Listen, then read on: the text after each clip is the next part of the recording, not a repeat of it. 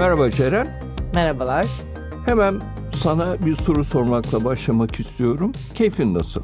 Gayet iyi. Moralin, keyfin nasıl? Herhangi bir şey, günlük bir baskı hissediyor musun? Rahatsız eden bir şey.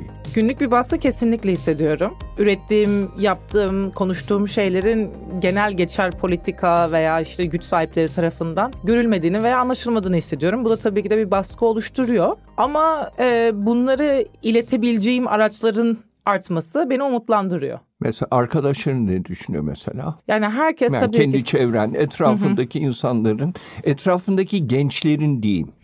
Genelde bu konudaki düşüncesi nedir? Tabii burada bir büyük bir temsiliyet problemi var. Yani benim arkadaşlarımın veya benim gibi gençlerin e, temsil edilememe sorunu var. Bulundukları Hı. toplumlarda, sistemlerde. Ama kendilerini başka türlü gerçekleştirmeye çalışıyorlar. Bu da onların yaratıcılıklarını arttırıyor diye düşünüyorum açıkçası. Statiko tarafından temsil edilememenin veya anlaşılmamanın verdiği başka bir momentum ve hırs oluyor. Peki mesela bundan 10 sene önce aynı durumda mıydın? Kendini aynı şekilde mi hissediyordun? O zaman gençliği çocuktun hatta ama evet. yani mesela umut konusunda Hı-hı. kendi etrafındaki çevrenle baktığın zaman İnsanların duyguları nedir genelde? 10 yıl önce de tabii her şey hakikaten yeni başlıyordu. Dolayısıyla bir kafa karışıklığı ve bir anlama sürecindeydik. Yani bu teknolojiler bizim hayatımızı nasıl etkileyecek? Bizim hikayemiz bu mu? Bu hikayeyi nasıl bu araçlarla genişletebiliriz? Bunların hepsi çok belirsiz sorulardı. Yanıtını bilemediğimiz sorulardı. E, 2015-2016 yılında bir kırılma yaşandı ve biz bu teknolojileri daha yakından tanımaya başladık. Ondan beri insanların bu teknolojiler konusunda daha proaktif olabildiğini yapabildiklerini görüyorum. Şimdi ben cevap vereyim.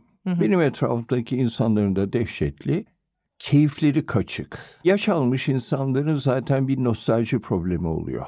Yani kendi gençliklerinin ne kadar müthiş olduğunu hatırlatıp duruyorlar sana o dönemin problemlerini büyük bir ihtimalle unutmuş oluyorlar. Belki zamanında her şeyi öğrenmemiş olmaktan dolayı, her şeyi duyamamış, her şey konusunda bilgilendirilmemiş olmalarından dolayı belki daha rahat hissediyorlardı kendilerini ama bugün baktığın zaman yani bu bombardıman çerçevesinde genelde insanların yaş almış insanların genelde kendilerinden çok o kadar mutlu olmadığını hissediyorsun. Şimdi burada neye girmek istiyorum? Ya bunu konuşmamız lazım. Ortada gittikçe hırçınlaşan bir atmosfer görüyoruz.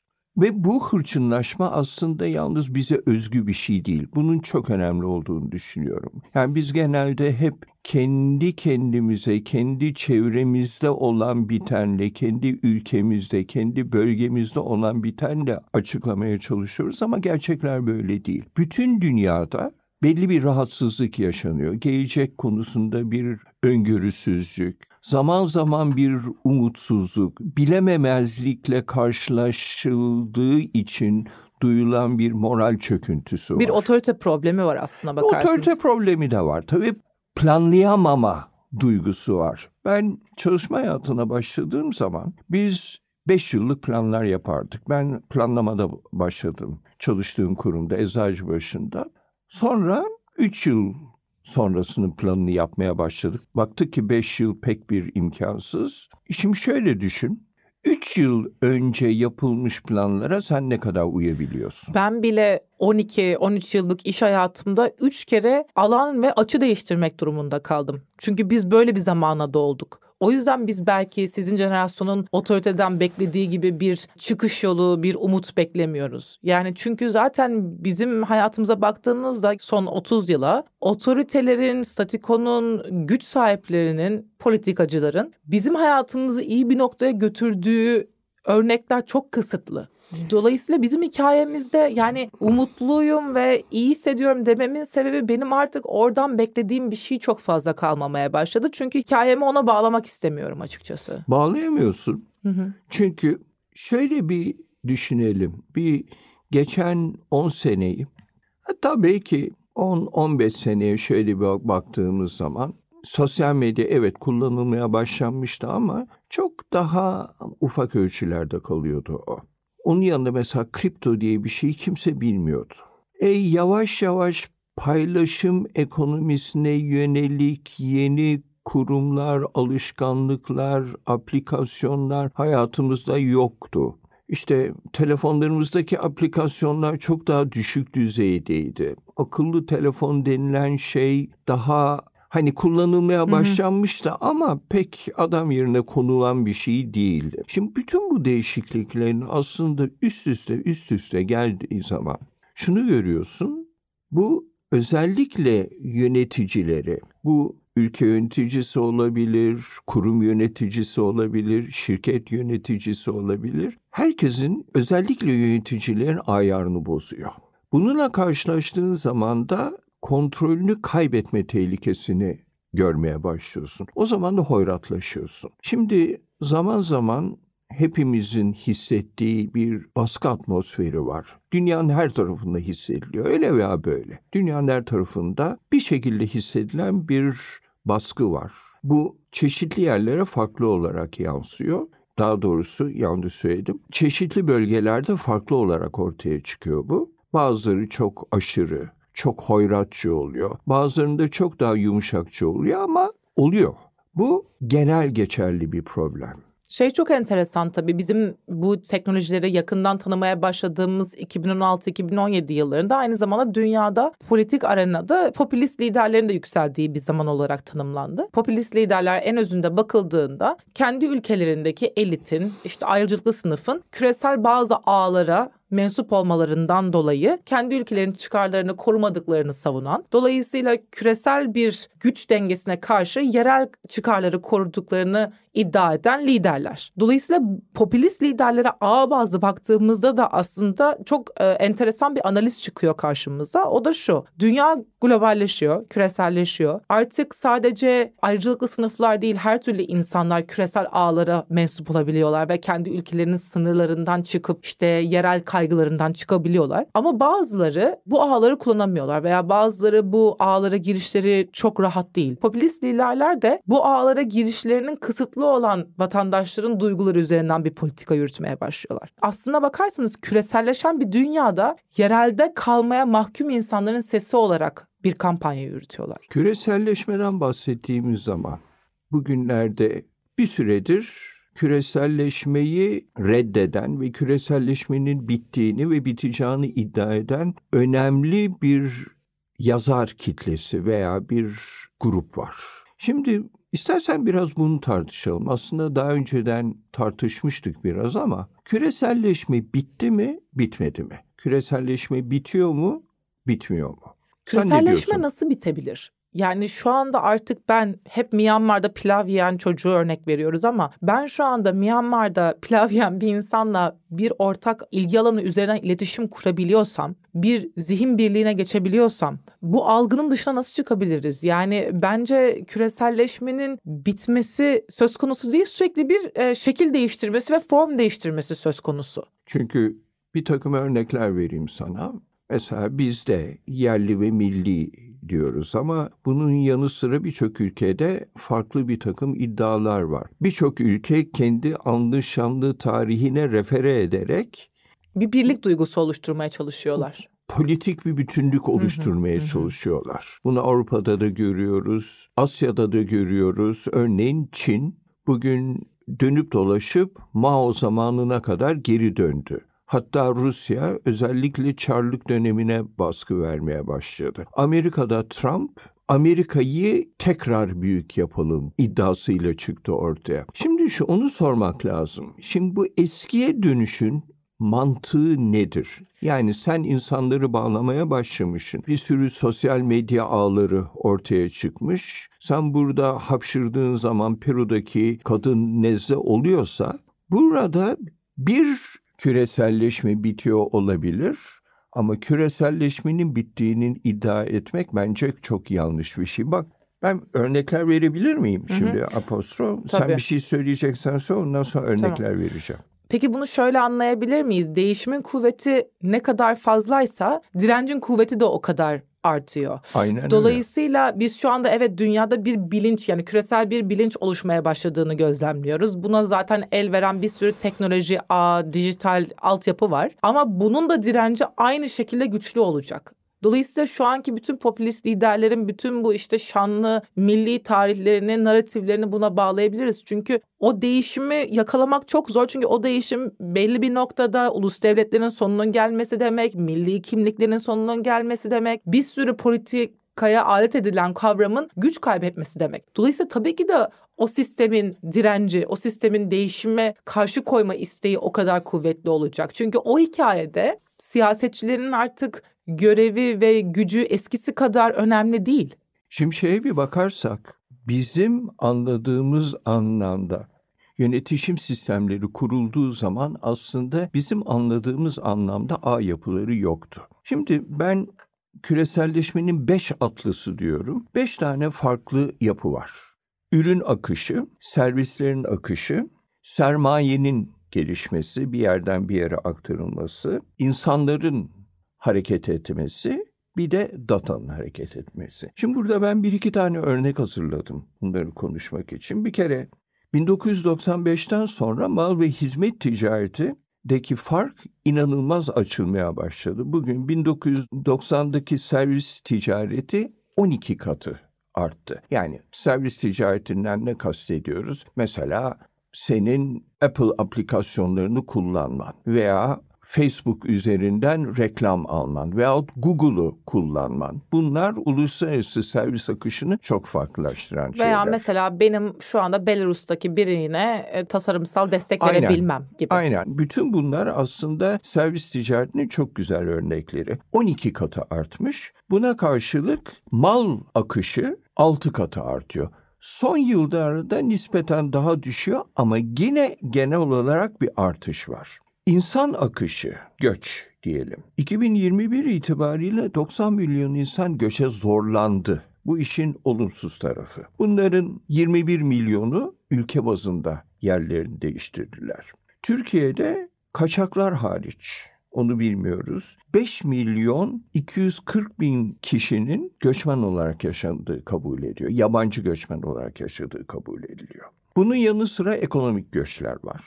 Yani başka ülkeye para kazanmak için giden veya hizmetini vermek için giden yapılar var. Orada da mesela Almanya'nın kendi üretim gücü, üretken gücü 2060 yılına kadar 15-16 milyona düşeceği düşünülüyor.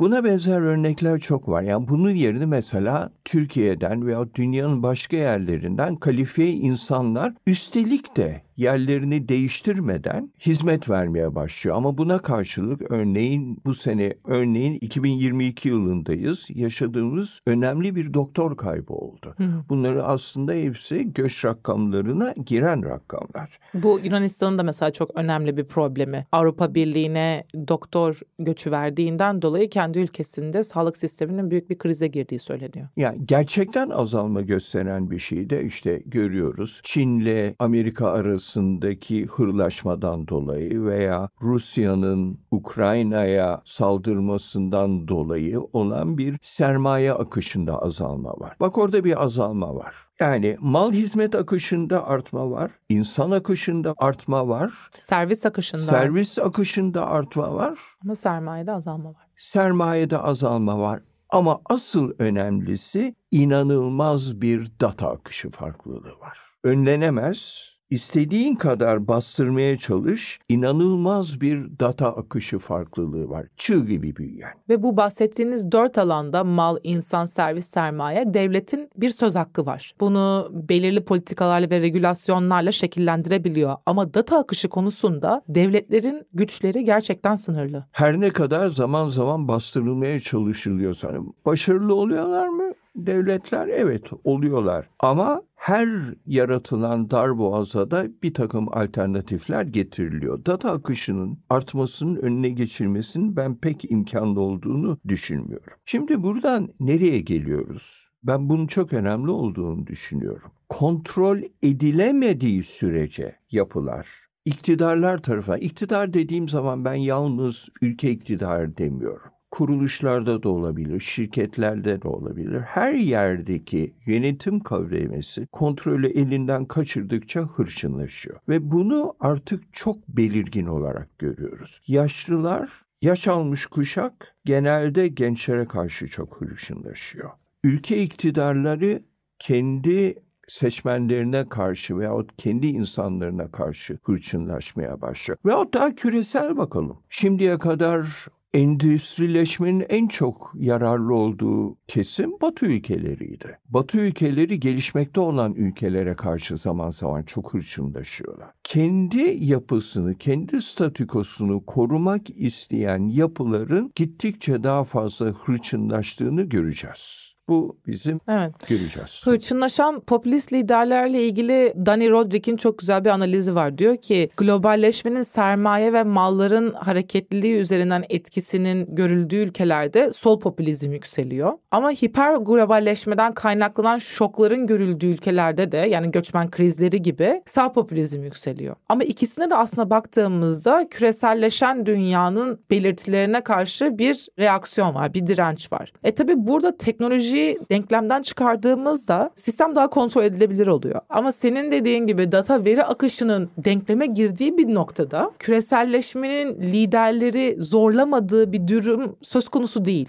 Niye gelişmiş ülkelerde sağ kesim gelişmiş değil. Hipergloballeşmeden kaynaklanan şokların yani göç krizlerinin işte küreselleşen ağların etkilerinin görüldüğü ülkelerde işte Macaristan bunun örnek olabilir aslına bakarsanız. Türkiye... Yok ben şey kastediyorum. Şunu söyleyecektim. Gelişmiş ülkelerde daha çok sağ iktidarlar dedin ya. Sağ evet, popülist evet. iktidarlar evet. Ya onun açıklamasını getirecektim. Hı hı. Tamam mı? Şunu dedin ya gelişmiş ülkelerde daha çok sağ popülizm ağır basmaya hı. başlıyor. Onun da nedeni özellikle bu neoliberal küreselleşme döneminde üretken gücü daha ucuz olan gelişmekte ülkelere üretim kaydığı için mavi yakalılar reaksiyon gösterdi. Sol kesimde kar öbür tarafta kaldı diye gelişmekte olan ülkeler reaksiyonlarını gösterdi. Aslında önemli olan burada yalnız işe sermaye akışı çerçevesinde baktığımız zaman aslında bir hata yapılıyor. Küreselleşme yalnız o değil. Biz neoliberal küreselleşme ile küreselleşmenin kendisini birbirine karıştırıyoruz. Tabii ki de yani sermaye akışı aslında küreselleşmenin tek şartı veya tek sonucu değil. Hatta o denklemden çıktığında da bir sürü parametrede biz evet, küreselleşmeyi deneyimleyebiliyoruz. Aynen o şekilde devam ediyor. Evet. Bir de bunu şeye bağlamak istiyorum. Şimdi bölümün ilk başında şey demiştik ya aslında popülist liderler kendi ülkesinde daha fazla insanın küresel mevcudiyet göstermesi, küresel aktivitelerde bulunmasından dolayı bir tehdit hissediyorlar. Çünkü o zaman kendi ülkelerinde bazı işte servisleri, hizmetleri sunmuyorlar veya kendi ülkelerinin kurallarına, şartlarına tabi olmuyorlar. Yani aslında ağlara katılıyorlar, küresel ağlara katılıyorlar. Dolayısıyla devletleri ihtiyaçları daha az oluyor. Bu tarihte hep böyle miydi aslında? Benim sorum bu. Bizim hep tarih anlatışımız devletler kuruldu, devletler çöktü. İmparatorluklar kuruldu, imparatorluklar çöktü. Ama tarihe bir de ağlar bazlı baktığımızda karşımıza neler çıkıyor veya neler anlatılabilir? Buna çok güzel tabii örnekler var. Yani aslında bir noktada bu ağlarla hiyerarşilerin savaşlarını biz tarihin her aşamasında görüyoruz. Şöyle bir genelleme belki yapabiliriz. Hiyerarşiler genellikle gücü temsil eder. Ağlar ise etki. Ağlar ise etkiyi temsil eder.